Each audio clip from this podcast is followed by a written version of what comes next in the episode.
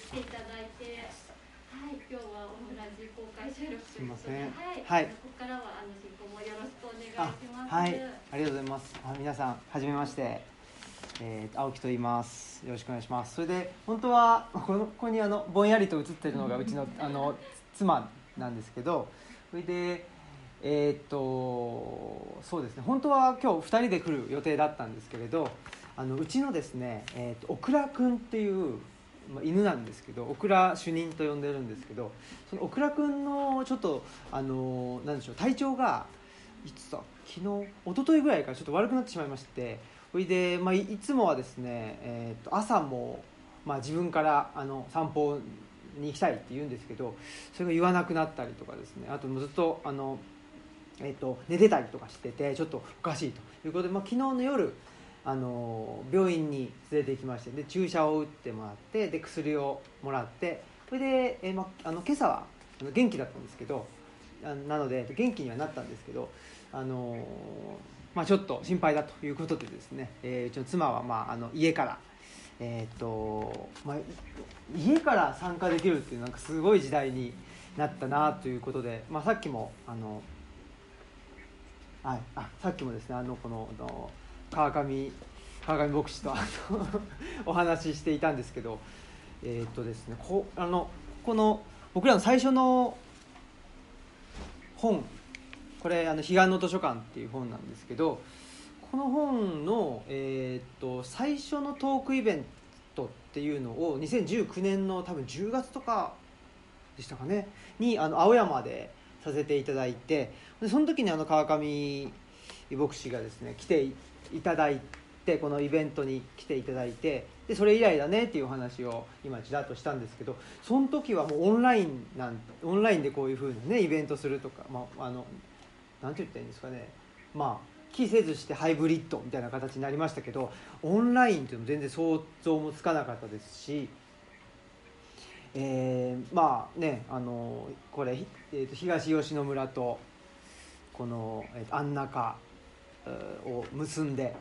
えーこんな風にイベントできるなんていうのは全然考えてなかったという感じでなんだかまあ2019年と2002年、まあ、約2年前ですよねこの2年のでガラッと変わったなというふうにまあ思ってます。はい、それでえっと、まあ、ここのですねつぐみブックスコーヒーさんで、えーとまあ、まずあのルチャリブロ展っていうのをですね最近、えー僕らあの、えーとね、先月まではあの東京の品川の中延っていうところにあるあの、えーとえーと平川克美さんですねがあの店主をされている隣町えーカフェというカフェがありましてその隣町カフェで1ヶ月間あのルチャリブロ展させていただいててでその12月はですねここのあのつぐみブックスコーヒーさんでさせていただくということでで、まあ、その設営も兼ねて、まあ、ここに、あのちょっと来させてもらうのでじゃああのせっかくなんでということでこういうあのまあ、なんて言うんでしょうイベントっていうかそういうのをですねさせていただくということになりましてそれで、まあ、皆さんあのなんで来てくれたかよく分かんないですけど集まっていただいて10人以上の方が集まっていただいてるということでありがとうございます。えーっとまあ、いろんなあれだと思う あれっていうかあのなんで来ていただいてるんですかねっていう感じなんですけど、まあ、僕らはいろいろ発信はしてましてそれで一つはあの、まあ、今日も先ほどと田中さんあのおっしゃってくれましたけど、えー、とオムライスラジオっていうラジオをですね、えー、とポッドキャストで配信しててそれがうーと僕らもともとその時神戸に住んでましてその時にあのかその時から川上牧師とはですねあのお知り合いでだからまあもともとはまあ神戸に住む前からですね、えー、と内田達先生先生がまあ僕の師匠なんですけどその内田達先生はゼミですよね。ゼミに僕もゼミって大学院のゼミがあったんですけどその時に聴講させていただいてあれが2000多分7年からなんですけど、えー、だからもう10年以上前ですけどその時に、えー、とからですね、えー、と川上牧師とは多分そのぐらいからですねずっとね。ねさ最初のはい。ゼミは何でした？最初のゼミのテーマですか？いや覚えてないです。あそうですか。うん中国論。いやその後ですね。はい。はい。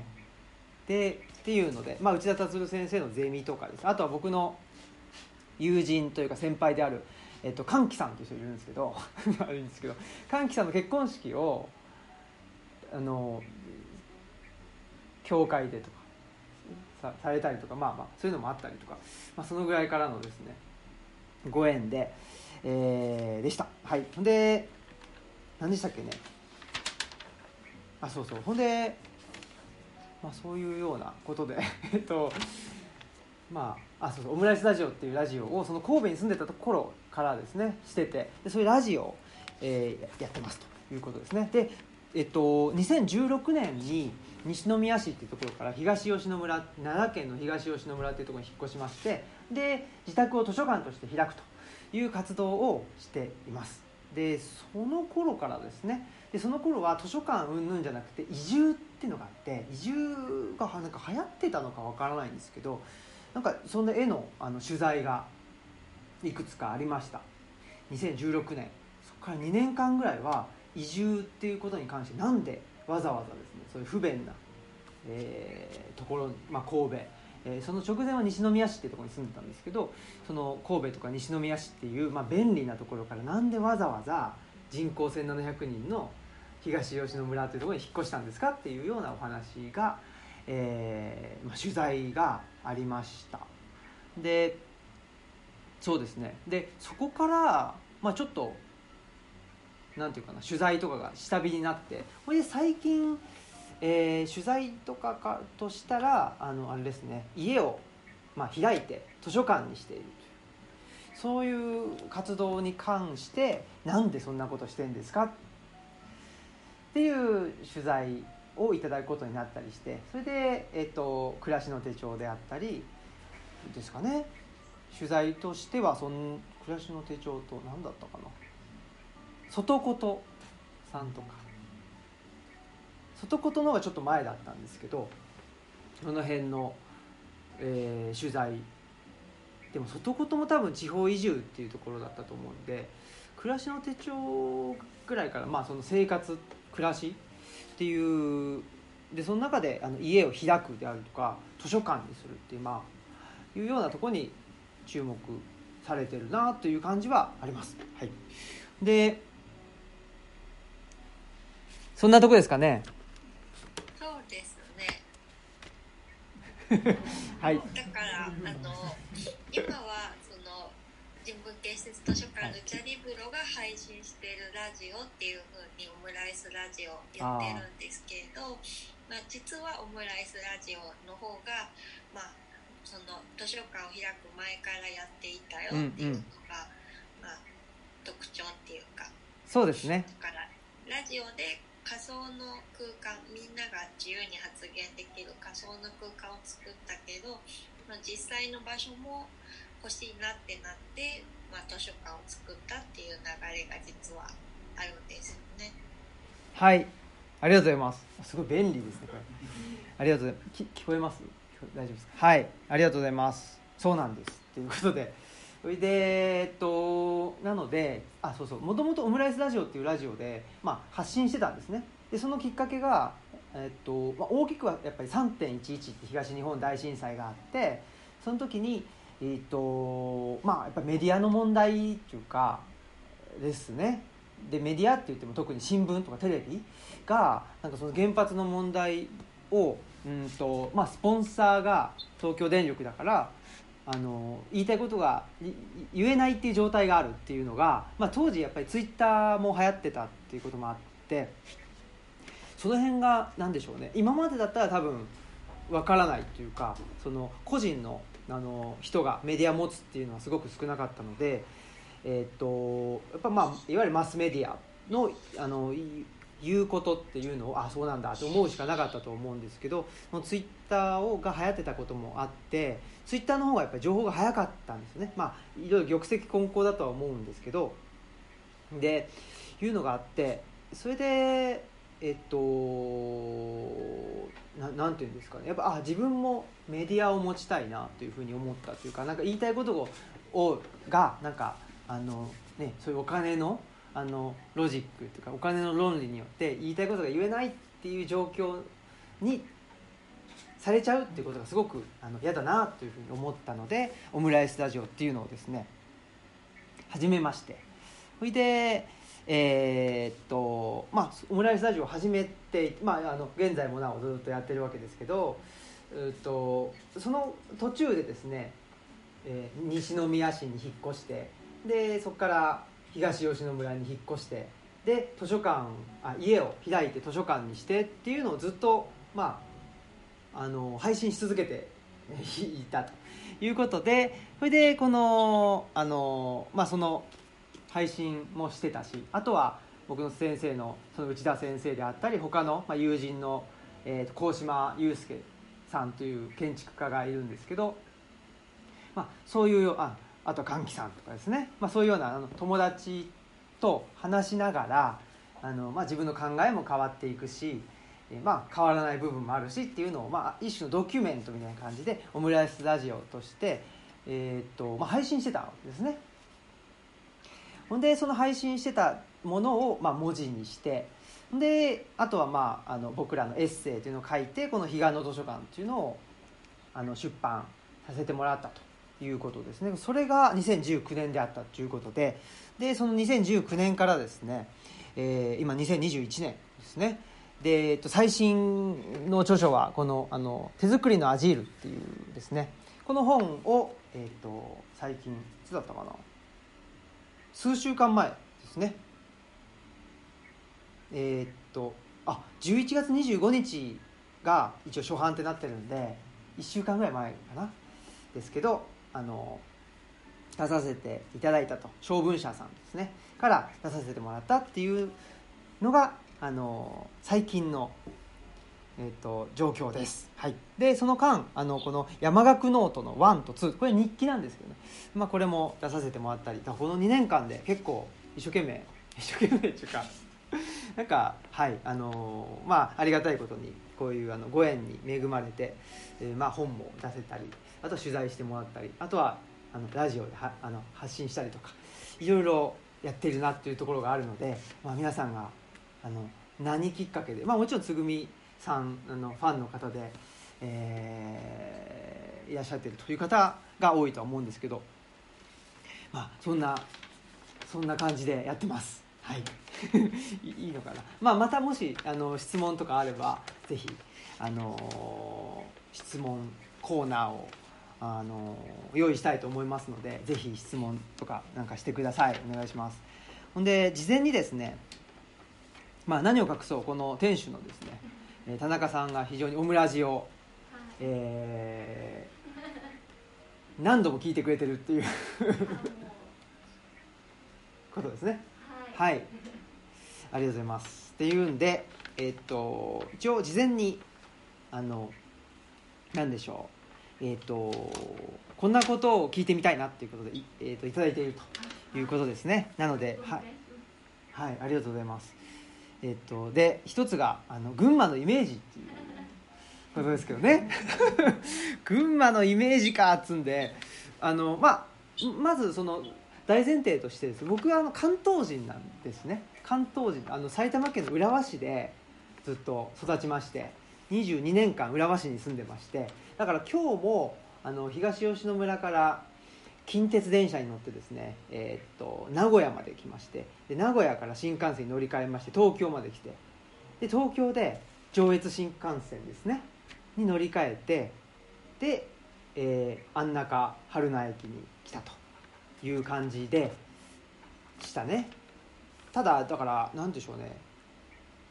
途中大宮とか通ったんで、えすごい懐かしい感じで大宮のソニックシティに井上陽水のライブ見に行ったなとかなんかそういうあとはなんだまあだから大宮って懐かしかったですねなんか。まあだからな懐かしかったですねすごく。懐かしくて。で何が懐かしいかっていうとあの神戸に住んでるとすごくもう山が山が北側にあって南側が海である。で僕が懐かしい風景っていうのは山がない風景なんですよね。だから関東平野の風景っていう。で関東平野ってまあ本当に僕のあの小学生の時はですねえっと富士山が小学校の上の方の階から見えたんですよね。今はだからビルが建っちゃって、まあ、浦和も本当に大きなあの駅になってしまったんで、えー多分見えないんじゃないかなと思うんですけど昔は富士山が見えたんですよね。それぐらい周りを見渡しても山っつったら富士山ぐらいしかないっていうのがそれが原風景でしたね。でで群馬って言ったらやっぱり一番は赤城山。赤城？意外ですね。あそうですか。赤城山っていうの多分なんか、まあ、小学校の時の遠足とかで赤城山に来たっていうところなんですかね。多分何度かは来てます。はい。なんかオムラジの中でも、はい。あの横川の釜飯の話していただいたりとかはいはい。あそうですね。だからただあれなんですよね。あとそうそう。そう軽井沢に僕あの家族で行くことがあって軽井沢のに行く途中が横川っていうイメージですね。だからで軽井沢って、まあ、長野だと思うんで僕も軽井沢かなと思ったんですけどあっ長野だからなんだと群馬じゃないなと思って。でだから群馬のイメージってまあはっきり言ってあんまり明確なものはないっていう ことですけどただだから安中春菜で降りた時にあすごい山々がすごい近かったんでそういう意味ではなんだろうななんかまあ赤城山だなとかだからなんか群馬って言ったら山っていうイメージ。山だなっていう感じですよね。うん、であとはもう本当川上先生がねあの川上先生なんて言うなって言われたの僕は覚えてますけど「純と呼べ」って言われたっていうのは覚えてるんですけど あの、まあ、前橋のね教会に行ったっていうんで行かれたっていうことでああ前橋かいう感じですねでもだから、うん、そそんな感じで 明確なイメージはないと。どちらかというとあの一回もまだ群馬にいらしたことのないあそうですね。ぜひあの、はい。来たことない上での印象も聞いてみたいんですけど。そうですよね。はい。群馬の印象は何ですか？群馬やっぱりね山の話出てたんですけど浅間山が半分はあ浅間山そうですね。あるんですよね確かうね、ん。その浅間山があるんだなっていうイメージとあとなんか作家の田山かたいあの布団とか書いた人が群馬出身確か群馬出身だったと思うんですけどへえ。だなっていうのがはいたまたま知っててなんでそのイメージです？あとこの前あのそれこそ何でしたっけ？なんかお土産で群馬のお土産もらってすごいあの美味しかったやつ。えっ、と何うどん？ひひもかわうどん。ひもかわうどん。そうですね。ひもかわうどんがすごい美味しかった。でただ新潟で新潟のあのうちの食堂さんっていう食堂があってそこのと野呂さんとあのお話しするっていうのをイベントとしてやった時にお土産っていうんであのひもかわうどんを でそれよくよく聞くと、まあ、群馬出身の人が新潟で今住んでるのかなっていうんで群馬と新潟っていうのは結構近いんですか？そうですね。距離は結構あるんですけどやっぱりその新幹線でアクセスがあうのがあのかなりあるかなというふうには思っていて、はい。でその野呂さんたちというかあのうちの食堂さんとあと井上さんがそのごちゃ混ぜ式っていうので参加費お土産ってされてたのを、あはい。あのリスペクトして今回あの私の方でもね。あの楽しかったなっていうのでああの皆さんにもぜひ持ってきていただきたいなと思ってあの半分お土産みたいな形で今回させていただきました。はい、ありがとうございます。そうそう、そんなようなことがあったし、今だから浅間山って言ったら、あ、浅間山も群馬浅間山ってだから日本のポンペイってね呼ばれてません？あれ？知ってます？あのー浅間山の知らないですか？浅間山の噴火によってあのーね何ですか？何ですかって。あの埋まっちゃ埋まっちゃったその村があって江戸時代ですね。いつだろう天保年間なんか享保年間なんかちょっとごめんなさい。わかんないですけど浅間山の大噴火があってでまあ一つの村が埋まってしまったっていうことで日本のポンペイって呼ばれてるっていうのを僕はあの社会科のと図録が好きだったんでその図録で あの知ってましたね、うん、っていうのがそっかありました。そんなあじゃあせっかく今あのお土産の話が出たのでこのタイミングでいいですか？皆さんに、はい。あの持ってきていただいたあすいません。お土産あの青木さんにあのお渡しするタイムみたいな。すいません。いやー申し訳ないです。そんな。あありがとうございます。どうしたらいいでしょうじゃあどうしましょう？あじゃあじゃあいいですか？はいありがとうございます。すごい。何ですみたいな感じであの渡していただけるとすい。ませんあの私が、あの実家が高崎市の穂戸田町とい。うところなんですね。で、穂戸田古墳群とい。うあ3つの古墳があって、で、あの一応キリアファイルと、ありがとうござい。ますはい、あとい。ろい。ろグッズがあるんですけど、すごい。はい。定規。あこれで勉かわい。い。強ができます。ありがとうござい。ます古墳の大きさの。はい、あとこれテープ、マスキングテープですね。ありがとうごこざいます。れもあの埴輪の絵の描いてあるあマスキングテープ。ありがとうございます。こんなの持ってきましたあありがとうございます、はい、はい。ありがとうございます、すいません。あいただきました。わすごい。古墳。僕もちょうどあのーなんでしょう。ああれです。あのー便箋が僕みやもともこさん今どこが見えてるんですかね？あここが見えてるんですよ。なんどうしたからせっかかくならなんかこう授与式が。あ。あでもこ少し見えたらあここれがこれが動いやこれを動かさないと多分あれですよね。あ違うか。これはあね。ごめんなさい。そうですね。あ合ってますね。ごめんなさい。そうですね。はい。そうですよね。なんとなくでも。そうですね。そうだそうだ。いやちょうど僕もあの埴輪の便箋を使ってましてこれなんでかっていうとあの僕もともと、えっと、東吉野に引っ越す前に大学の博物館で働いててその大学の博物館で埴輪がまあ名物っていうか名物なんですけどその便箋を使っていたので非常にあのーマッチしますありがとうございます。はい。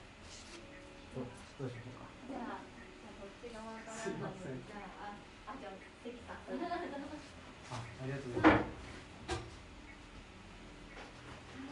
関さんは今回のあの申し込み一番乗りのあ方、すみません、ありがとうございます。これはあの地元が中野城町っていうここから車で1時間半ぐらいのところなんですけど、その中野城の中に国地区っていう元は国村っていうところ村だったんですけど九州合併されて中野城町に入ったんですけど、まあ、そこのあ、可愛い工芸品というかへ根本草履え、根本草履コンコン。でなんか名前の由来が。見えます？見えます。あらありがとうございます。よかったら使ってください。コンコン草履です。そっかそっかすごい。ご存知ですか？知らない、いや、し知ってます？初めてです。そうですよね。うん可愛いですね、可愛い。一応なんかスゲっていう植物を。すげ。え。布で巻いてはい。それを編んで作ってるらしいんですけど、へまあ、形を成形するときにこの傷口でコンコンって叩く。ところから来てる説とはい。あとはその、えっと冬場はい。に農作業とかできない時とかにおばあちゃんがあの手工芸として作ってるのでコンコンと雪が降る中で土あ鍋をして作ってるっていう説でコはいンコン通りっていうらしいへえありがとうございまはい使ってくださいす。はい。館内で。はいぜひ、はい。いいですねそう思って書かせていただきます。ありがとうございます。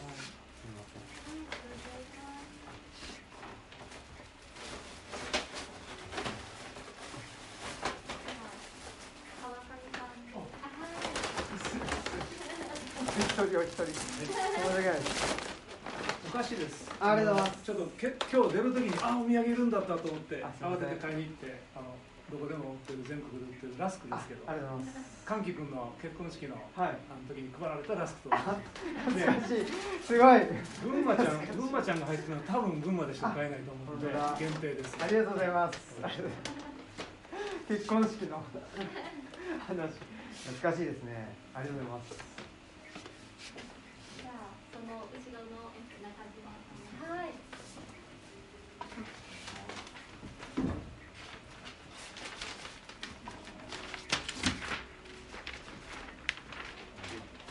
あすみません。えっとあのそれこそはい。お話ね前あの前回の時にひも川うどんで行ったので、はいはい。それであ本当ですか？買ってきたのとあとあの私ね新潟からなんですけど。あ新潟あそうです。ね。であのこれ新潟の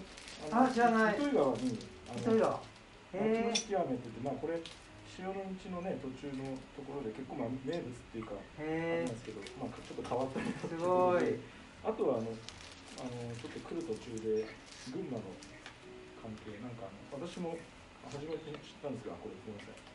なんかねあのなんかさくらんぼのジャムみたいなのがあったので、途中でちょっとそんなのを買いながら来ました。食べ物だけなんで。あすいませんあのトートバッグごとあいいんですか？ありがとうございますありがとうございますいただきましたいろいろと。ありがとうございます。ひもかわうどんと。すごいあのすごい一番ひどいタイプの下川ですね。本当だ。前はこんなに太くなかった気がしまパスタみたいに召し上がったっていうお話されてたんであ、はい一番太いタイプじゃないやつだなと思いながらああのそうですよねこれすごい太い。あ、それでこんな太い。のもあるんですね。すごい。立派。食べるそうですよねパスタみたい。には食べれない。ですよね美味しそうありがとうござい。ますすごい。へえすごい。これも綺麗ですねえあめちゃん秋の四季飴糸魚川へえありがとうござい。ますすごい。じゃあすい。ませんお隣の皆さんはいすごいいろいろ。すみません。授与式みたいな授与式が恐縮です。あの私あはありがとうございえっとこれ家が少林山っていうあの、えだるまさんで、はいあの有名なえっとお寺さんが近いんですけど、あはいあのこのだるまを一あつありがとうございます。はいかわいいあの私もなんか受験期でが、はい願書きというかあの受かるようにとかで使ってたんであもしなんか願い事というか願いそうですね。そうですね、はい。あありましたらはい、はい。はい、ぜひありがとうございます。お願いしますあのこっちになんていうんですかね。あの願い。あはい、はい。なんかちょっと由来とかいろいろあ。のお寺さんのことも書いてあるので。ありがとうございます。あ はい。ありがとうございます。ありがとうございます。すごい。だるまですあ、あ、可愛い。目を入れなければ。目を入れましょね。う。はい。ありがとうございます。すごい。じゃあいろんなものを皆さんいただいてありがとうございます。すみません。萩原なんですけど、あまあ、群馬なんですけど、はい。まあすぐそこで住んでるんですけどね。お土産をすごい考えて 相談したりしてでもきっとうどんとか、はい。このラスクとかはどなた想定済みだといやいやくれるなと思って。すごいでいろいろ考えて、はい。私の好きなおせんべいにしてあ僕も大好きでも群馬じゃなくて実は埼玉の黒胡椒せんべいが私好きでへでも埼玉出身って聞いて、えはい。知ってますか？いや黒胡椒。知ってますでもか結構最近かもしれないですよ。そんなにすっごい前からじゃないような気がするのででも群馬のあ店舗もあってあそうですか。でもすごい好きで。あ深谷。そうなんですよ。なんであよかったと思って。いや僕はあの草草加せんべいの方なんで大丈夫です。美味しいのありがとうございます。食べてみますはいありがとうございます。ありがとうございます。ありがとうございます。き聞こえてました？あ、いや、あ声はちょっと聞こえなかったんだけど。えっとおせんべいです。あら、美味しそう。おせんべい好きじゃないですか。そうなんです嬉しいですいただいた方皆さんはお渡しいただけたんですじゃああのすいませんあの僭越ながらうちの父なんですけれども 今日はいろいろ宣伝です。ありがとうございます。どうも遠藤はるばるあいえいえ。こちらこそありがとうございます。あの娘がお世話になってまあすえっ と私何をご用意させてもらおうかなと思ってい。たんですけども、うんギリギリまで、えーその考えてて昨日実はあの買ってきました。ここにもある本でもあるんですけども、はい。あの絵本上毛かるたっていうあこちらにも、へー。あの置いてあります、はいそれからこちらの古文書から見た幕末のコレラっていうえコロナ禍に遭遇してという服部さんというお医者さんが書いた本これはまだ出たばっかりで、えもうほやほやです、はい。ですからルチャリブロさんにも置いてない。置いてないねと思いますので、えーやはり本っていうのはすごいなという改めてこの古文書から見たあ幕末のコレラあーこれをおまあ、な中身読んでないんですけど、はい。私も昨日買ったばっかりで読んでないんですけどもこれのあの出版される経緯を聞いて、ああさやっぱり本っていうのはすごいんだなというのを、実感しつつあるところなんですけれども、じゃあそんな感じで こちらは上毛かるたの絵本でこれは群馬の人は、えーもう小さい子供からもうあの本当に私なんかよりこれ僕年上のお年寄りまで。中山秀ちゃんと井森美幸さんが群馬ですよね。えそうです。ああ言ってました。あどういう人の会話にも出てくると思うなんんですけども。あこれを知っておけばえあのはい群馬について知っていただくのにはあの割とあのいいのかなと思いまして用意させていただきます。ありがとうございます。すみません。ありがとうございます。今日は本当にえありがとうございます。ありがとうございます。よろしくお願いします。ああすごい。失礼しました。ありがとうございました。すごい。上毛かるたです。のえっと絵本です。えあの群馬の方はみんな知っているというかー、あそうなんですね。群馬県群馬県民の多分ココモンセンスっていうことなんだと思うんですけどね。そうなんそうでですすね。ね小さい頃から小さい頃から。刷り込まれるタイプのカルタですね。すはい。ぼ僕も知ってましたこれは。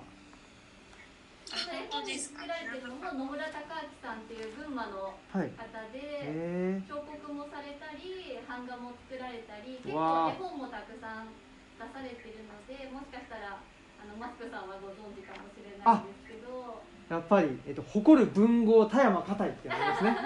乗ってる乗ってました。はい。すみません。奥様ご挨拶申し上げるのをうっかりしまして。えっとおませんでしたえっとお父様です。あ田中でございます。今日はお世話になります。すみません。ありがとうございま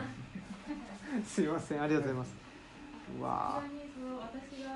あの演技だそう演技だるまのしおりんちゃん。ーえ？あ！えあそうですね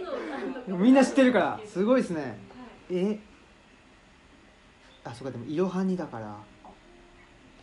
絵はどこだあ本当だ縁起だるまの少林山へえあ鬼押しだしね。やばい見ちゃう。すいません。楽しい。群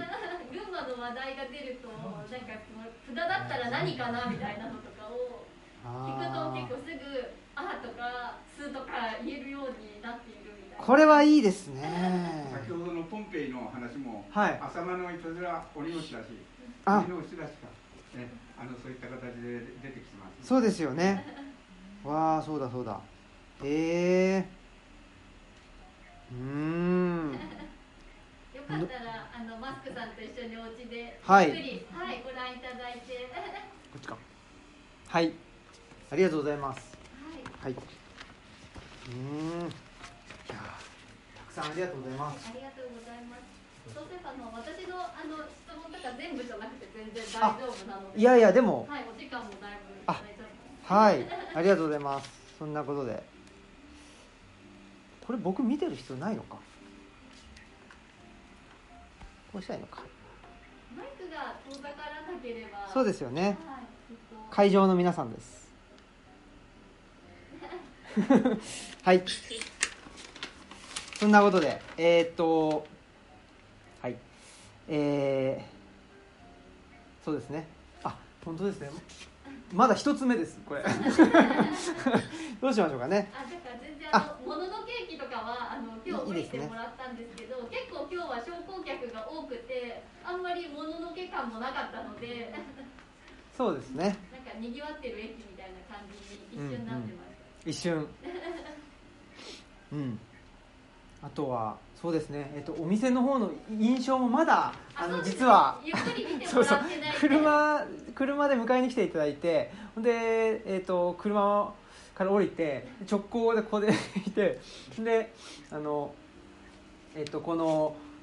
展示やらズーム設定やらをして今ですかなんでちょっとまだ本も見えてなくて、えーちょっとすごいあの後でゆっくり見るのが楽しみな感じです。はい。あとはどうしましょうか？もうあれですかね。どうしようかな。ねえ。よければなんかもう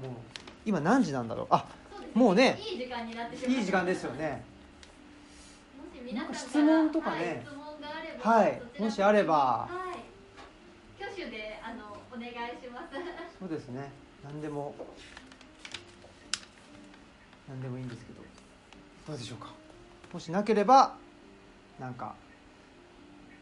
そうですね。ほ、えっと本の説明とかあとはまあしようか説明というか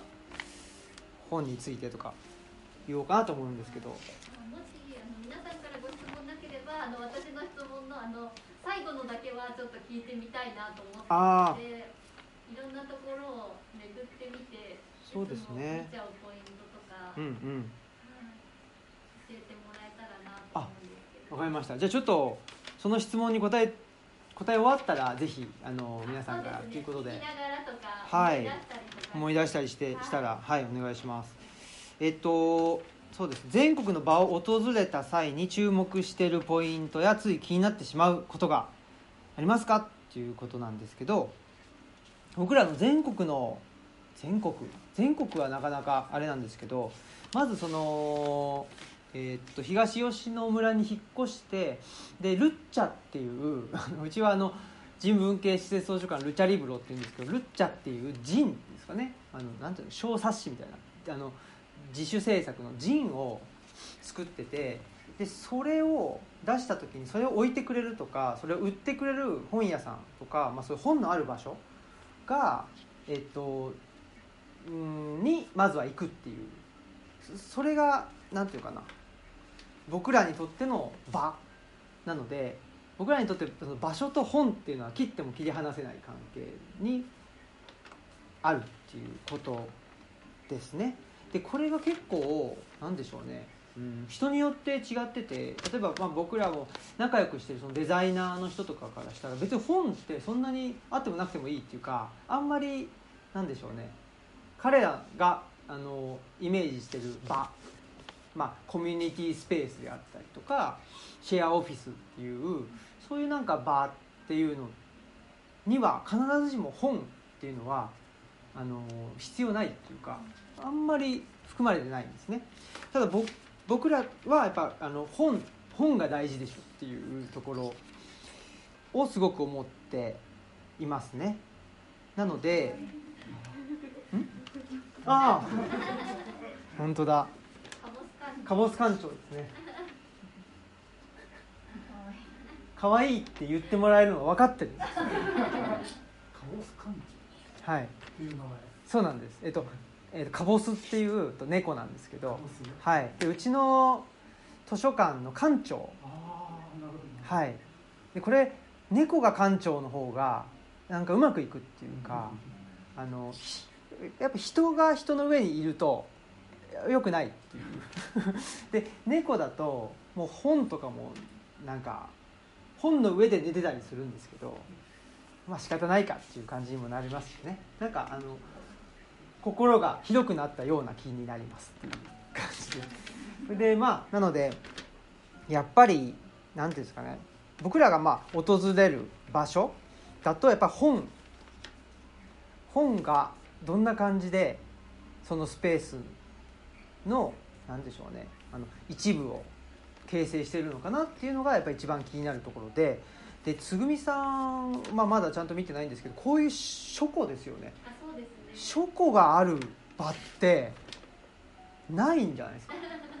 だから、まあ、僕らはあの施設図書館って言ってるのでで、まあ、あの図書館機能があって貸し出しをしてるんですよね。なので、えっとでまあ、僕らはなんていうかあの自分たちで持ってる本を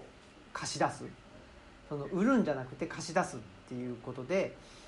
まあちょっと理屈っぽく言うとその売るっていうのは、えっと本まあそれ本であったり何であったり商品とのその対価をもらうことによってその関係っていうのはまあ一回きりになるっていう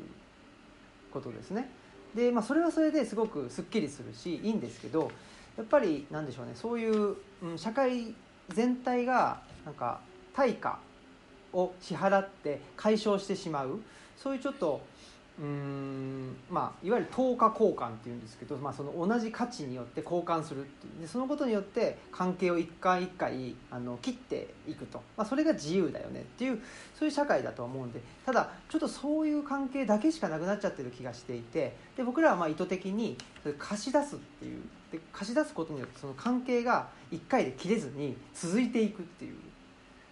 また返しに来てくれるっていう。そういうなんか関係をまあ、本を介して作れるような、えー、場ですね。だからまあ無縁の場じゃなくてその無縁の場。その縁を生み出す場所っていうので、えー、施設図書館っていうのを作っているんですけれど。えっとまあいろいろとですね、えっと、本がある場所っていうのはいろいろで、まあ、本屋さんもあるしあと、えっと、図書館と本屋さんっていうのを併設してたりもする場所もあったりしますし、えー、なんですけどあこういうこあれは書庫ですよね？書庫は貸し出しはして？る、はい、うちは貸し出しはしてなくて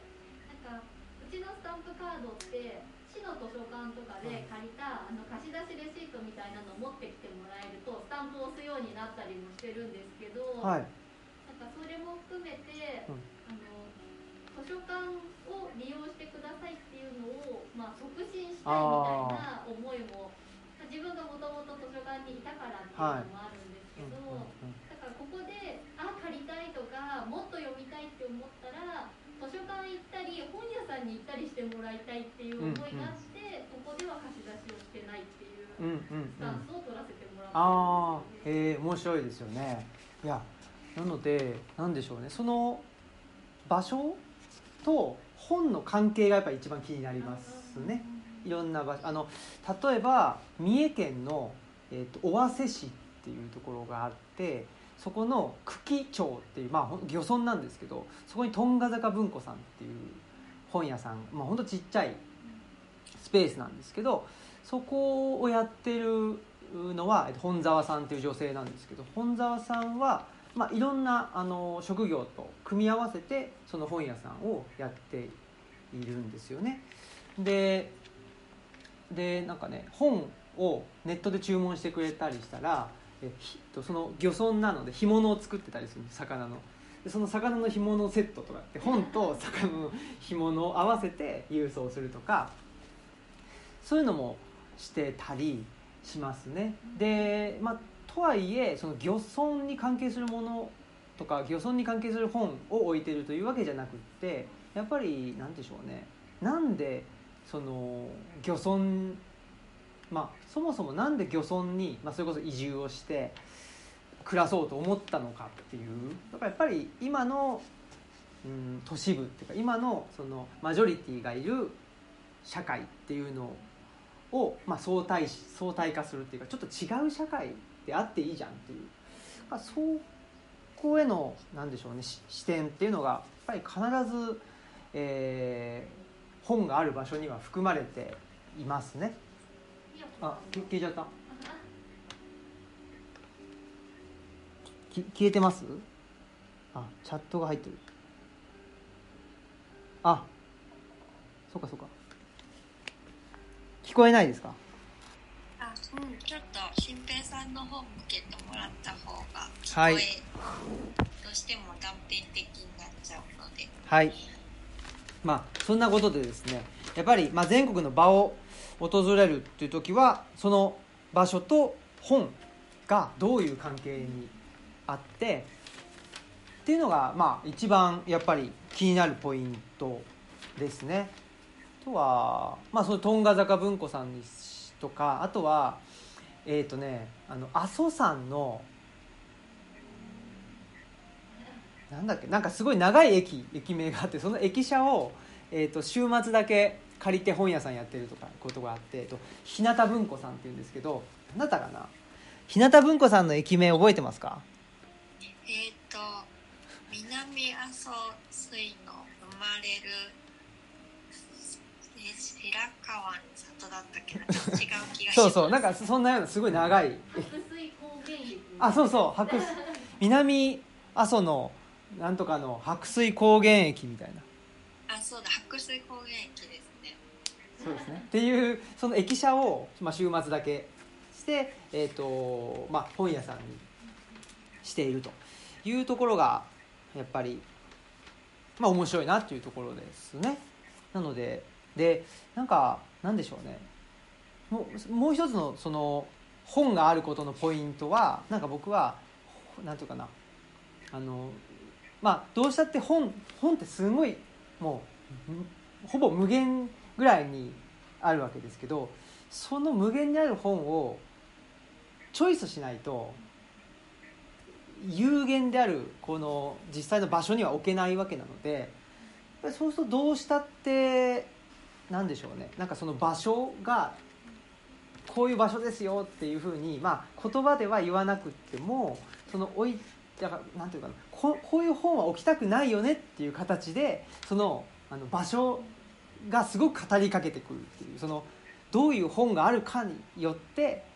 なんか店主さんがねそんなになんか雄弁に語らなくてもそれがすごく語りかけてくるっていうのはやっぱりあってそこがなんか僕らはついなんでしょうどっかまあ旅行に行くでもそうですけどやっぱり本のある場所っていうのを探してしまうっていうとこですね。で僕はやっぱりあのあのなんていうかな。もう一歩あのちょっと,、えー、と踏み込んで言っちゃうとうんそういうなんか本のある場所が、まあ、こういう安中春菜っていうそのねもののけ駅と呼ばれるぐらいの、まあ、人里離れたっていうところだと思うんですけどだったり、まあ、東吉野村だったりあとはトンガ坂文庫も漁村だったりあとはその日向文庫さんみたいに、えー、ともう本当になんとあの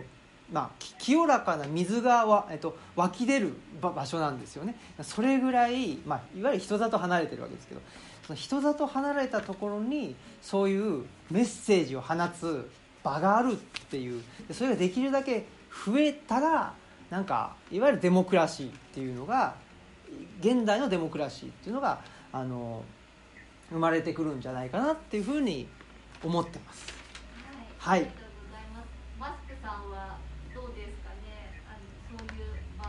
で見ちゃうところとか。えっと、全国の場をあの訪れた際にどういうところに注目してますか？あねまああの新平さんが言ったようにどんな本があるかなっていうのも気になるんですけどお客さんがまあどんなお客さん来てくれてるんだろうなとかあとなんかお客さんとお客さんの関係を結構こっそり観察してるというかなんかあお客さん同士もなんとなくこうこの場場で顔見知りになってあどうもみたいになってるんだなとかそういうの結構実はこっそり見てます。でそれが面白いなって思ったりしてますね。はい、ありがとうございます。ありがとうございます。という感じではいございますって、はい。ここはもっととか、こういう時はどうですかとか何かありましたら。あお願いします。はい。すいません。あの今回このつぐみさんであのまあ展示をしたりっていうこのご縁はあ。どんな風にして生まれたものなのかっていうありがとうございます。はい。これは。これはそうですね。どうぞあの私とあのそのマスクさんの方でまあつながったご縁だったっていう形なんですけど、もともと私がオムライスラジオをずっと聞かせてもらっていて、で、まあ、そもそもオムライスラジオを聞いたのはその彼岸の図書館と山學ノートを読んでいたからなんですけど、本読んでラジオを聞いてで。お二人のファンになってであのインスタグラムとかツイッターとかでつつぐみさんと直接つながってお話できたのははい。あのたまたまそうですねあの新平さんがあの垣内翔吾さんという「プルーストを読む生活」という本を書いてる方なんですけど、まあ、その方とオムライスラジオでちょっと続けて喋る「2人のデカメロン」っていうシリーズをやってた時に、まあ、あの2人のデカメロンをこれからあの配信しますねっていうお知らせをインスタグラムのストーリーにあげたらそれに対してあのつぐみの田中さんがの「悲しいね」っていうマークをなんか送ってくれてであれ？なんか悲しませちゃってるって思ってどうしようかなって思ってたらそれが間違いでした。って言って「ごめんなさい変なの送っちゃってどうやって消したらいいかわからない」っていう風にあのメッセージをくれたとこからあのお話できるようになってでオムライスラジオも聞いてくれてるっていうこともその時に言ってくれたりしてあとあの「窓を開ける」っていう冊子あの、つぐみさんでも取り扱いしていると思うんですけれどもあのその陣がですねあのその陣の 2, 2号でつぐみの田中さんがあの彼岸の図書館のこのおすすめ本として紹介してくださってるので私はもともとそれでつぐみさんの名前を知ってたっていう感じでそれがあのラジオのことに反応してくれたおかげで直接お話できるようになったっていうご縁です。はいそうなんです今あのはいありがとうございます マスクさんからお話のあったようにその SNS フォローしてお二人の投稿とかをあの静かに拝見していてもうもちろんゆくゆくはルチャリブロ展もうちでぜひお願いしたいなって思ってたんですけどもちろんその前に礼儀としてルチャリブロに自分が伺ってからお願いをしようっていうふうにあの思っていたのにインスタグラムの操作を間違えて しかもそのストーリーにスタンプを押すっていう作業を私初めてその時にしたというかどうやって自分がスタンプを押したのかわからなくて変なもの送っちゃったみたいな感じでで消せなくてなんか今度は違うものを押してみたりとか。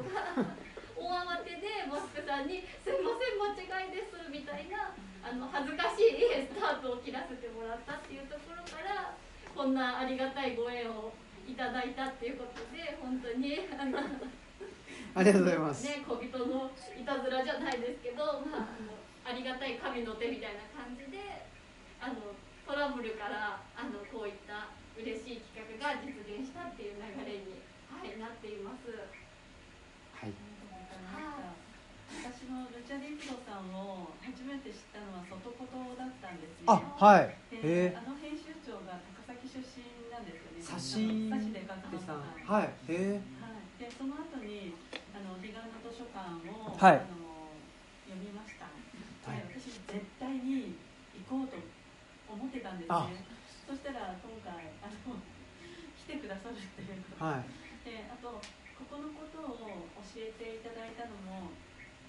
崎市内にあるレベルブックスさん。あはい、であのそこで本を買ったら「つぐみさんって知ってますか?」みたいな形であのこちらのこのあのカードをいただいてでルチャリブロ展をするとなんというこのタイミングであの今日参加させていただいたので本当になんかそういうご縁って不思議だななんていうふうに感じました。はいありがとうございます。ありがとうございます嬉しいです。ありがとうございます。ねえいやーその僕もすごくあのなんていうんですかねインスタのその 間違えてっていうのはすごい好きでそのそれはもうご縁以外の何者でもないんじゃないかっていうかねなんでしょう狙ってできないっていうあ、そうですね、本当に。それはすごい僕は大事にしたいっていうか僕らもだから東吉野って別に狙って引っ越したわけじゃなくて体調が悪かった時にたまたま後輩が東吉野村のお隣の吉野町っていうその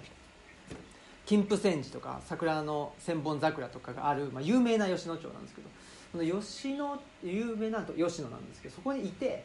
でそこに行ったのがまあたまたま、まあ、東吉野っていうのを知ってでそこからつながってたりするのでなんかちょっとそういうなんでしょうまあ多分あの日常の中にそういう狙ってないものっていうのは何度も起きてるんでしょうけどやっぱりそういうのをちょっとあの大事にというかなんか見逃したくないなってなんかそそこにちょっとセンサー貼っておきたいなっていうのはなんとなく思ってますね。ありがとうございます。そう言っていただけると私もとてもあのスタンプを押し間違えた甲斐があります。面白いですよね。はい、ありがとうございます。はい、ありがとうございます。他に何かはいございましたら。あ、お願いします。け今朝のツイッターかな？はい。あの地方移住はい。あというのを、あ、はい。そのまあこれあのいろんな形で地方移住が出てるけど都市と地方というその競争じゃないはい関係に置きたいっていうようなことをはい。ちょっと書いておられたんですけど、はい非常に興味がああ、あって撤退論として書きたいそうですね。ああ、ありがとうございます。その辺の話をちょっとああ、そうです。ちょっとまだまとまってないっていうか、もうあの今朝のツイッターで言ったことを今言ってもらってるんで、本当にあのーまとまってないんですけど、そうですね。一つは今度えっ、とそれこそ内田先生の内田先生編で撤退論みたいな。あのいわゆる小文社さんから出てるあのアンソロジーっていうえっと、最近だと「ポストコロナ期を生きる君たちへ」っていう小文社さんから出た本があってそこに僕も書かせてもらってるんですけどそのシリーズで「撤退論」っていうのをあの書いてくださいっていうことで僕も声かけていただいてで撤退論かっていうんでいろいろ考えてたんですね。で撤退するっていう。だまあそれ撤退って何なのかっていうと、まあ、あの都市一極集中で経済成長を目指すっていうところからもうそれ限界があるよねっていう。じゃああのどういうような社会にしていったらいいのかっていうので、まあ、一つはそのそういう一極集中経済成長っていうところから、まあ、逃げるというか撤退するっていう。まあいわゆる定常型経済に変えていくのか、まあ、それともどうするのかっていうその一つの、えー、とモデルをまあいろいろそういうのがあった方がいいんじゃないかっつうんで、まあ、内田先生がそういう声かけてくれたっていうところで撤退論かっていうのをいろいろ考えてたんです。その中で、えー、と茂谷幸介さんかな？あの里山資本主義それとは寺本秀人さんっていうのかな？あのえっ、とどこだえーと島根か島根のあの、まあ、公務員の方なんですけどその方々が東京脱出論っていう論だったかな。東京確か東京脱出論っていう本を書かれてて対談なんですけどでその中で東京よりも、まあ、地方の方が豊かなものがたくさんあるんだからあるしその、まあ、今回のコロナで人口が密集するっていうこと自体がもうイコール命の危険性が増すっていうのがもう証明されてしまったんだから東京からは脱出した方がいいんだっていうようなことを書かれててでその中でまあもう一人の方が、えっと、地方の公務員の方なのでやっぱりそのなんていうんですかね地方創生って言った時にその地方交付税をどう使うかで他のとこ他のところじゃなくってどうやったらうちに人が呼べるかっていう。やっぱりそういう他のところじゃなくてうちにっていうそういう競争の原理っていうのがすごく地方創生の中にはあるんですけど僕はもうちょっとその向こうもうちも、まあ、選べるっていうかだったり2拠点とかでも行ったり来たりでもいいと思うしそのうちに来てもいやそれだったら向こうのがいいですよって言えるような関係がをその、まあ、地方であったりあの、まあ、地方都市もそうだし村同士もそうだしもうちょっとなんかその競争じゃなくって、まあ、いわゆる相互扶助的っていうかケア的な関係っていうのがその村とか町の関係でもないといけないんじゃないっていう。それだとやっぱりなんていうかないわゆる中世に戻るっていう中世っていうのはあの戦国時代ですけど戦国時代ってやっぱりあの戦い争うわけであってそういうんじゃもうあのそういう時代じゃないんじゃないっていうやっぱり地方同士も相互扶助的な関係になるようなう形でその一極集中経済成長じゃなくて、えー、地方分散でもうちょっとケア的関係っていうのをに、うん、なるような社会がいいいいんじゃないかなと思ってるのでそういう意味でやっぱり地方移住で競争関係ってすごくやっぱり多いんですよ。その地方移住地方移住論者論者であっても、うん、すごくやっぱりなんていうかな。東京にいたら達成できない夢を夢とか成功を達成するために地方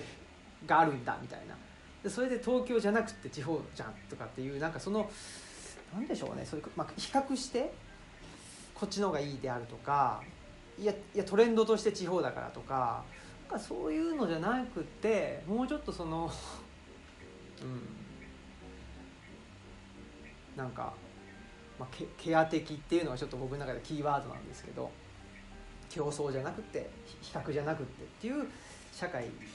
を地方維持をきっかけにして作れるような発信をしていきたいなって思ったっていうそれがあのツイッターの140字の中に 含まれてる意味です。ありがとうございます。他にはいあじゃあ。あさっきお話に出たコロナ禍を生きる君たちを読んで、はい、青木さんのことしてあありがとうございます。ここに参加させてもらったんですけど、はい、でその中に移住した時やっぱりあの生活する上でお仕事を、はい、ってなってあの就労支援の関係のお仕事はいに疲れたきっかけとか、やっぱりそういう方とそういうところでお仕事して変わったこととかその辺少しお聞きしたいなと思ったんですけど。うんうん、はい。ありがとうございます。そうですね。えっと、僕らまあその東吉野村に 引っ越した、まあ、で引っ越すにあたってやっぱり仕事がないと引っ越せなかったんですけどたまたまその、まあ、今日、えっと、近鉄電車を乗ってきたあの最寄り駅なんですけどその最寄り駅に、えっと、障害者の方の就労支援の事業所ができるというのを、まあ、いうことででそこの職員として来ないかって言われたタイミングとたまたま東吉野で空き家を見つけたような見つけたタイミングが、まあ、ちょっと前後はあるんですけどあの両方あったんですね。でで僕そうですね。でまあなんでしょう。まあ僕もそうだしうちの妻もそうだしちょ,、まあ、ちょっと体調崩したタイミングでじゃあもう東吉野に越してその障害者の方の就労支援をやろうと。いうことをまあそこはあんまりなんていうんですかね。体調を崩してたっていうこともあってあんまり選択の余地がないっていうかはありましたね。一つはあってただその障害者の人の就労支援っていうのそこの仕事をしてた人ともともと東吉野の、えっと、シェアオフィスで引っ越す前から関係っていうかお話はしててで話していくうちにそのエンパワーメントっていう言葉とか概念を知ってで僕ちょうどその時は、えー、と塾でアルバイトをしてたりとかしててその塾の教育がなんか、まあ、特に進学塾だったのもあって、えっと、いい点数を取らせるための最短コースを教えるっていうそれが教育になっちゃってて。でも僕いやそうじゃないんじゃないかなってそのエンパワーメントっていうのはその人が持ってる本来持ってるはずの力がそのまあ周囲の環境家庭であったり社会であったり環境がのせいでそれが出てこ出てきてないっていう。それを社会とか環境を変えることによってその人が本来持ってる力を取り戻すそれをまあエンパワーメントっていう。でで障害者の方の就労支援ってそういうもんだよだ障害者って言われちゃってるっていうのもその社会が、まあ、その障害を作ってるんだと。その社会を変えたらその人は障害者ではなくてっていう話をしてたんですね。でしてたあもしかしたらそっちの方が僕にとっての、まあ、教育っていうのに近いんかもしれないと。いうふうに思ってたのでなのでまあそういう職員として来ないって言われた時にあっそんなになんていうのかな、あの、抵抗はなかったっていうところはありますね。うん、それで、まあ、実際に就労支援ということをやってみて何でしょうね、まあ、僕はやっぱりこの彼岸の図書館もそうだし、まあ、特に手作りのアジールっていうところでも当事者研究ってことについて書いてたりするんですけどすごくなんでしょうね僕はその図書館を自宅を開いて東吉野村で図書館をやってるだけではこういう考えには至らなかっただろうなとは思ってます。やっぱり障害があるってどういうことなのかなっていうのをすごく考えて特に仕事で携わってる障害者っていう方って精神障害の方が多くて、まあ、うつ病とか統合失調症とかあとはまあちょっと精神障害とは違うかもしれないですけども発達障害っていう方々が多くて。でそれってまあまさに社会が障害を作ってるっていうかすごくそれを感じてしまったんですよね。だから社会が変わればこの人は別に障害者と言われなくても済んだしまあ逆に言うと障害者障害者手帳を取って働くことで働きやすくなる人もいるからそういうのはそういうのであそういう選択肢もあるんだなと思ったりしたんですけどでもやっぱりその障害って何かって言った時にやっぱり自分の中になんかコントロールできない自然が強い人だなと思ったんですよね。そう考えた時になんか山村に東吉野村に住んでて自然って圧倒的だからコントロールできないんですよね。それがすごくスッと入ってきたっていうか自然が人間の中で強い人が今の社会だと障害にな障害者になっちゃうんだ。あこれは社会をまあ変えていきたいしかそういう自然ができるだけなんかのびのびとできる方が、まあ、僕自身もやっぱり好きなことしかできなかったりするんでこれも、まあ、自分の自然が 多分そう言ってるんだろうなと思えたのでそういう意味でなんかすごい障害、まあ、障害福祉っていう分野ですけど障害福祉という分野に自分が今までなんか違和感感じてきたこととかやりたいなって思ってたことがけあの詰まってたりしたのでそういう意味ですごくなんでしょう今働いてるところはなんかまあそういう意味ではあの楽しくっていうかできてるしまあとはいえやっぱりそれで、まあ、就就労支援って 結局その社会に合わないなって思って障害者だ障害者手帳を取ったりとかした人をまたその社会に送り返すっていうかそういうことでもあるのでそこはやっぱすごくある意味葛藤もあるし、うんまあ、その葛藤を家に帰って文章にしてるみたいな感じなので、まあ、かといってねやっぱりその葛藤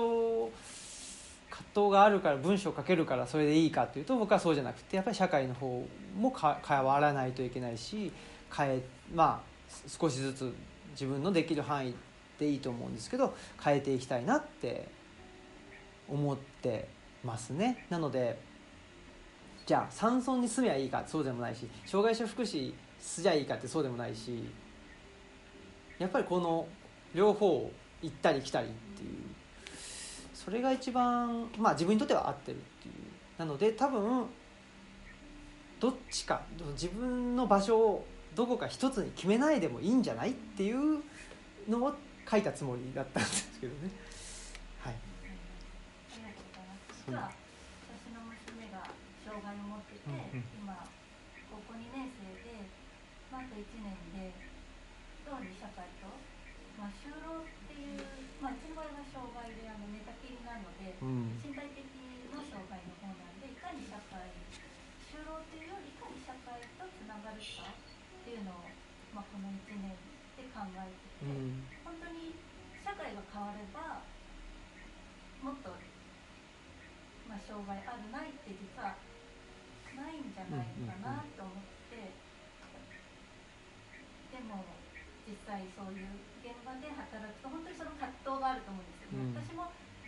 その娘を社会にと関わりを持たせたいって実は私のエゴなのかなとか思ってみたり、でも彼女も社会に関わるとすごくやっぱり生き生きてる喜びみたいなのを感じて日々の日常が過ごせるので、っていうので少しちょっとそこ聞きたいなと思って、やっぱり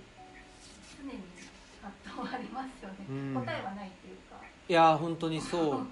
ですし、ある意味でもなんなんて言ったらいいのかな。その就労する働く働くことのなんか力も逆に言うと感じてますんです働くっていうか社会とつながること。だから今まではなんかあの働きたくねえなとか なんで働かなくちゃいけねえんだよという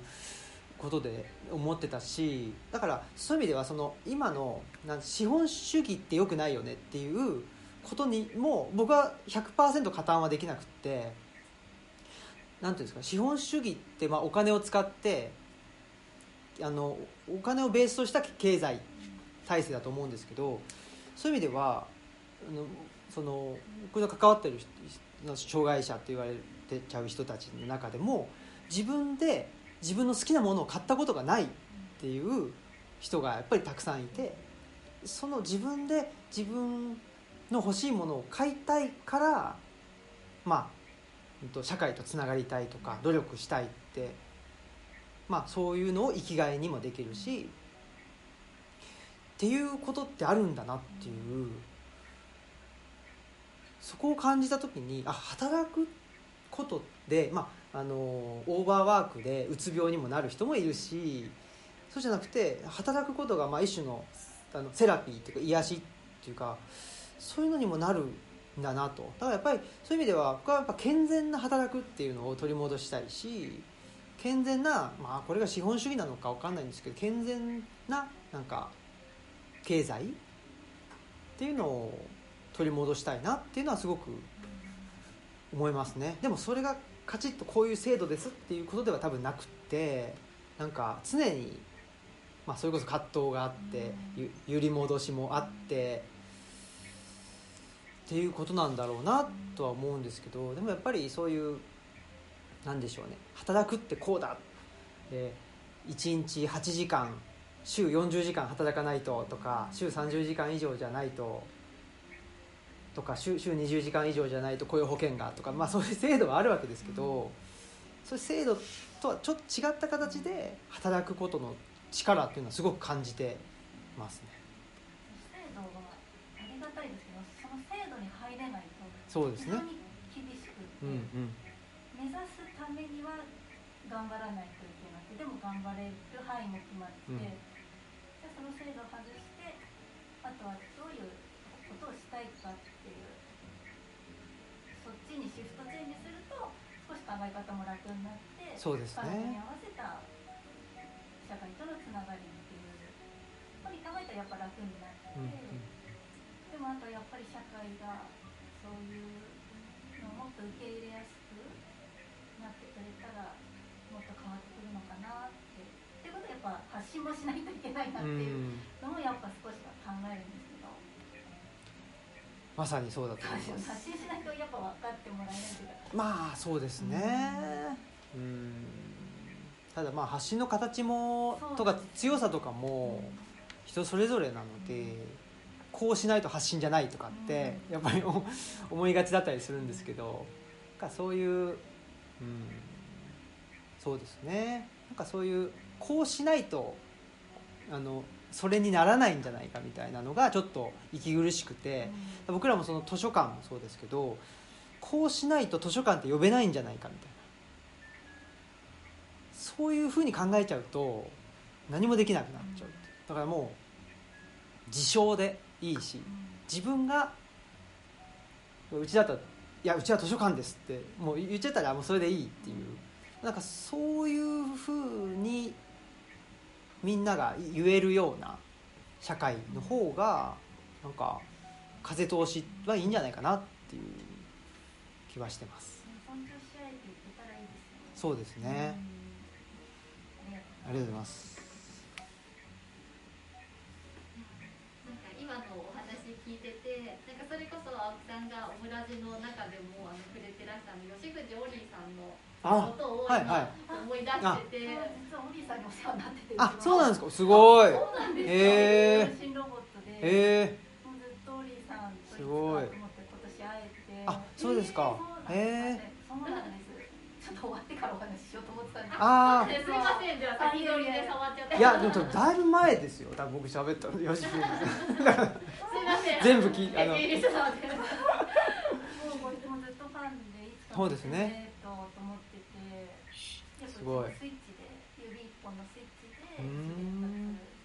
自立をしてて、はい。あの分身ロボットはいはい使わせてもらってそれでやっぱ少しテレビの方に出たのをオリーさんが見てくれてへえですごい。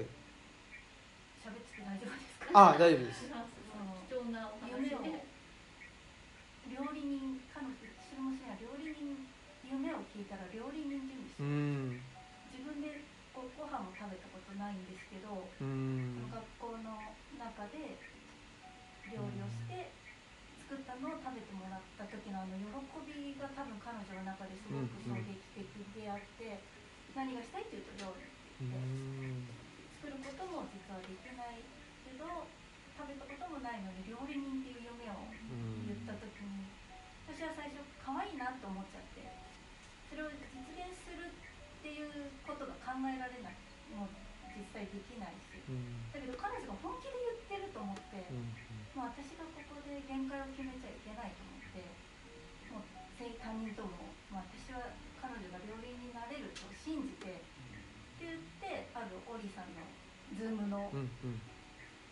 講演会の時に匿名でこう質問できる中で指一本で料理人になれますかっていう質問を読み上げてくださって、うんもう即答で「なれます」って言ってもう「あー」っつっても娘と見て「あもうなれるって」って言ってそしたら群馬のテテレビに出たのをオリーさんが見て、で群馬のあの女の子はっていうのででうちのへえあのすごい娘のとこにその料理人のロボットアームをもう作ったからあのへえ招待したいって、へもうは半年ぐらいしか経ってないのに、えへえあへあの電話が来てこの大変な中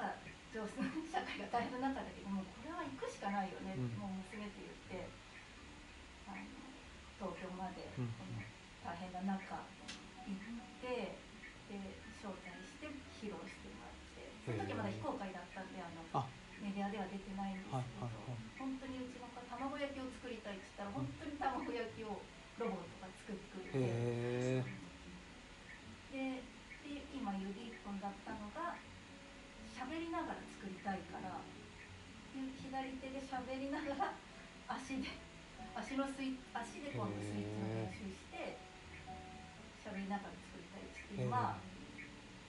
二刀流で。やって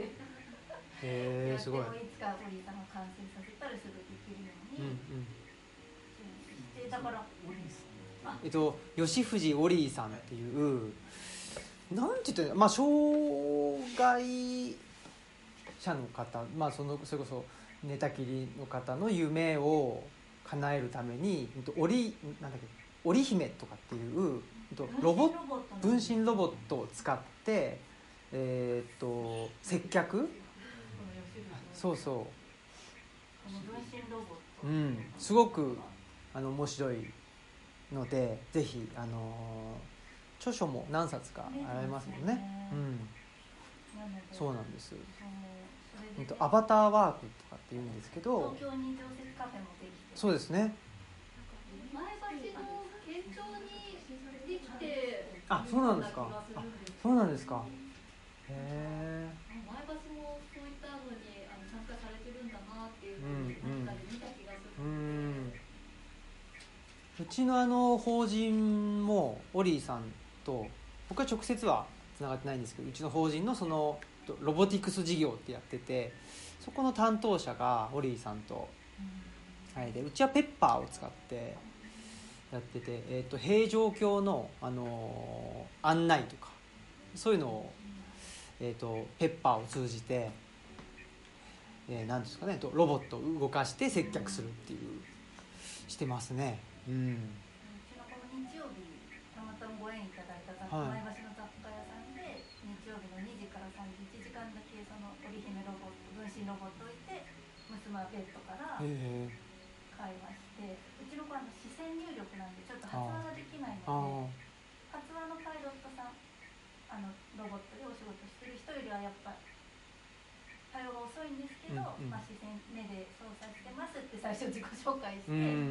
時間かかるけどお話ししませんかみたいな感じで、まあ、1時間も本当あっという間で、でも絶対休みたくないっていう。だからやっぱり、ね、かなんだろう初めて会った人別お家では出会うことのない人と、うんうん、本当つながれて本当にその場にいるってお店にそロボットしかいないんだけど本当にそこにいる感じが、うん、そうですよね。ね。あなんかうんすごいななんでしょうね。だ大事だなと思ってるのはやっぱりその制度とかあの、まあ、常識もそうですけどの中で考えると絶対できないんですよね、うん、まさかそういうことができるなんていうのはもう思いもつかないんですけどなんかその本人がやりたいっていうのを起点にしてじゃあどうやったらできるかなって考えることでやっぱり視界が開けてくるというか。そこはありますね。そうですね。本当に信じてよかったなっていうかそうですよね。信じてあげるそこからだったなって、うんうん、やっぱ関わってる家族とか支援者もその気持ち一つでやっぱ動き方が全く変わってくるんだなってすごい実感したんで。そうですよね。でもだまさにそれがエンパワーメントっていうことだ、うん、なんだろうなと思って。で、まあ、ちょっとあのぼ僕らの方の話にしちゃうと、まあルチャリブロに別に来てもらわなくて全然 よくって遠いから遠いし、まあ、ただなんか山村で自宅を開いて図書館にしているやつらがいて実際にいるっていうことで、まあ、何何かしら？あそんなんかね、まあ、やってる意味もよくわからないしでも意味わかんないことやってんだっていう。それがなんか僕のいあのあれだと社会の外って呼んでるんですけどなんかそういう制度とか常識とかからちょっと外れたところにいても生きてるっていう、まあ、それさえなんか伝わってくれたらいいかなと思うしなんかそういうなのでまあつぐみさんもそうだしトンガ坂文庫も、えーと、日向文子さんもそうですけどなんかなんですかね社会の外にいる感じ？社会の外でも生きてる生きてられるし。っていうなんかそれをあそうですね。そうそう。あありがとうございます。そんなことを書きました。っていう。新刊。もしあれだったら今日もあの販売していただけるので、はい、本人からぜひあのご購入いただいて。そうですね。ぜひ。そんな感じでしょうか。はい。じゃちょっとお時間があのだいぶあの4時半ぐらいになってもしあのお忙しい方いらっしゃったらあのもちろん途中でもあのお手洗いもあの途中で抜けてもらってももちろん大丈夫ですし、お時間余裕のある方はまだあのいていただければ、はいたくさんせっかくの機会なんでお話聞いてもらって、はい、はい、ぜひ大丈夫ですかね。もしじゃあ質問のある方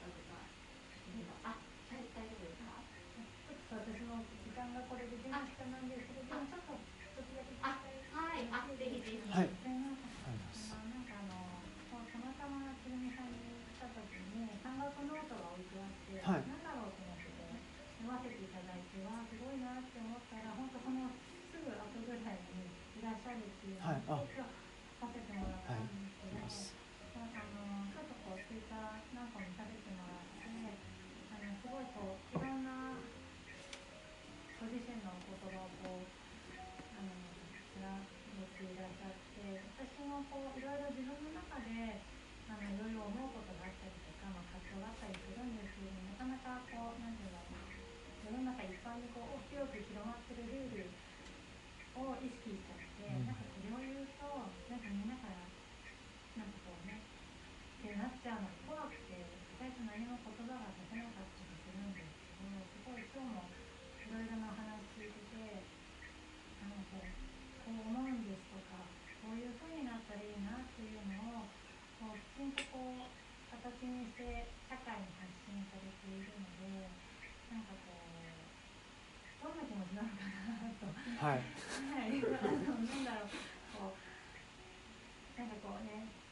反発が来たら嫌だなっていう思いがあるのかそれともなんかこうそれよりもこう伝えたいっていう気持ちが大きいのかそれともなんかこうそれをこうなんだろう反発的に出すことはできると思うんですけど、はいはい、なんだろうもう顔も出して名前も出して自覚も出して、うん、でこう自分の考えることを全部こう出しながらこう生活してらっしゃるお気持ちってどんな気持ちなのかなとそうですね。いやいやはいありがとうございます。そうですね。そうかそうですね。何なんでしょうね。まあでも一つはうんと結構気をつけてますね。あの言葉は気をつけていてうん。だから何でしょうね。あのまあなんかそれに、まあ、それによって傷ついちゃう人がいるっていうのは、まあ、いたらちょっと申し訳ないし仕方申し訳ないけどなんかでもそそこでなんかあ不用意な発言でしたとななるべく言わないぐらいの言葉を使いたいなとは思ってだから自分あ自分で、まあ、そう言ってしまったけどこれはこういう理由があって使ったんですっていうふうに、まあ、責任を取れる範囲で言葉を発信しているつもりですし、まあ、やっぱり、うん、大学院とか行ってやっぱりある程度やっぱり勉強勉強ってそのいわゆるテストに受かるっていう勉強じゃなくて自分が納得できる言葉を使え使いたいなと思ってあの勉強してきたつもりなのでそこはまあそれで何かあったらまあ仕方がないかな。っていうふうにまあ思っています。ただまあこれからまあこういう本も出しているんででなんか僕は見てないんですけどなんかこの彼岸の図書館とかもまあいろいろとレビューとかなんかつくついてなんかこう言われてたよとかっていうことあるらしいんですけどあんまり僕は自分からは見に行かないですし。でそれがやっぱり一番は何でしょうね。じそれを見たこととか聞いたことによって自分があ嫌だなって言ってその自分の気持ちが下がっちゃうようなことはからは遠ざかるっていうことは気をつけてますね。うん、だからだし、まあ、自宅を公開できたっていうのもやっぱり東吉野村まで引っ越さないと自宅は開いて、まあ、できなかったですしそういう意味ではやっぱりバリアっていうんですかね。言葉であればやっぱりある程度考えて自分の納得いくような言葉を使ってるし家であっても東吉野村っていう山村ですよね。よっぽどじゃないと人が来ないっていうそういうバリアを作ってますね、うん、だから街中であの逆に言うとだから今の若い若いって言っちゃうとあれですけど若い子とかでもうすでにツイッターがあってガンガン発信しちゃってるとかいう方が怖いなとは思います。言葉ってすごく強いものだと思うのでそう言葉の使い使い方とかうんにやっぱりそれに対して何でしょうあんまり考えないで使うとすごく人を傷つけるものだし、まあ、逆に人を救うものでもあると思うんですけどそこは自分なりには考えているつもりですね。はい、っていう感じですね。だからうん。そうですね。ただでも何でしょう。多分実際の僕を知ってる人とそうじゃなくてある種バーチャルな存在としてそういう断片的情報からあの情報からだけ受け取る方の見見える像は違うんだろうなっていうのは最近思ってきましたかね。だだあのオムラジとかも別に知り合いにしか知り合い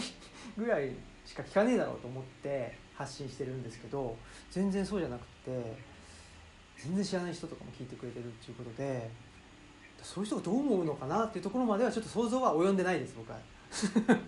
だからまあ今後なんかいろいろあのある中でそうなっていった時に情報発信ももしかしたら変わってくるのかどうなのかな、まあ、それも実験でそれも公開しつつ なやっていくのかなとは思っています。はい、ありがとうございます。